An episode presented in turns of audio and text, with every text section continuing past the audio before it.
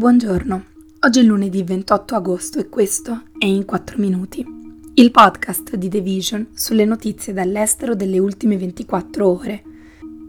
Parleremo della Russia che prolunga la detenzione preventiva di Ivan Gershkovich e dell'addestramento dei piloti ucraini per l'uso degli F-16 negli Stati Uniti.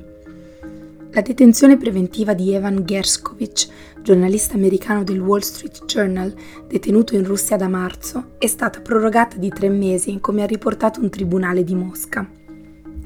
Gershkovich è detenuto nel carcere Lefortovo di Mosca, con accuse di spionaggio che lui, il, il governo americano e il suo giornale hanno sempre negato. Il suo caso rappresenta la prima volta dalla fine della guerra fredda che un giornalista americano viene arrestato con l'accusa di spionaggio in Russia e il reporter potrebbe rischiare una condanna fino a 20 anni in una colonia penale. Al momento dell'arresto da parte del Servizio di Sicurezza Federale, Gershkovich era in viaggio per un reportage a Ekaterinburg ed era accreditato dal Ministero degli Esteri russo. Ad aprile il segretario di Stato americano Anthony Blinken ha dichiarato che il giornalista è stato detenuto ingiustamente, una designazione che significa essenzialmente che il governo degli Stati Uniti lo considera un ostaggio politico.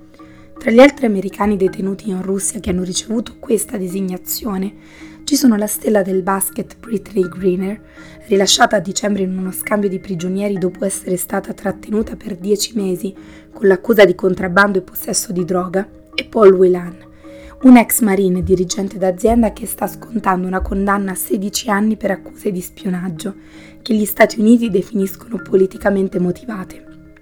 Tuttavia, il Cremlino ha ammesso che la Russia potrebbe essere aperta a uno scambio di prigionieri per Gerskovich. Il Pentagono ha annunciato la sua intenzione di iniziare ad addestrare i piloti ucraini sui caccia F-16 negli Stati Uniti a partire da settembre. La settimana scorsa i funzionari del Dipartimento della Difesa avevano detto che i piloti ucraini sarebbero stati addestrati oltreoceano se si fosse riuscito a mettere insieme una coalizione europea guidata da Paesi Bassi e Danimarca. Tuttavia ci vorranno dei mesi prima che i jet vengano inviati sul campo di battaglia. Il ministro della difesa ucraino, Oleksiy Resnikov, ha previsto che si tratterà di 6 o 7 mesi prima che gli F-16 vengano inviati in Ucraina, dopo l'addestramento dei piloti del paese e del personale di supporto necessario.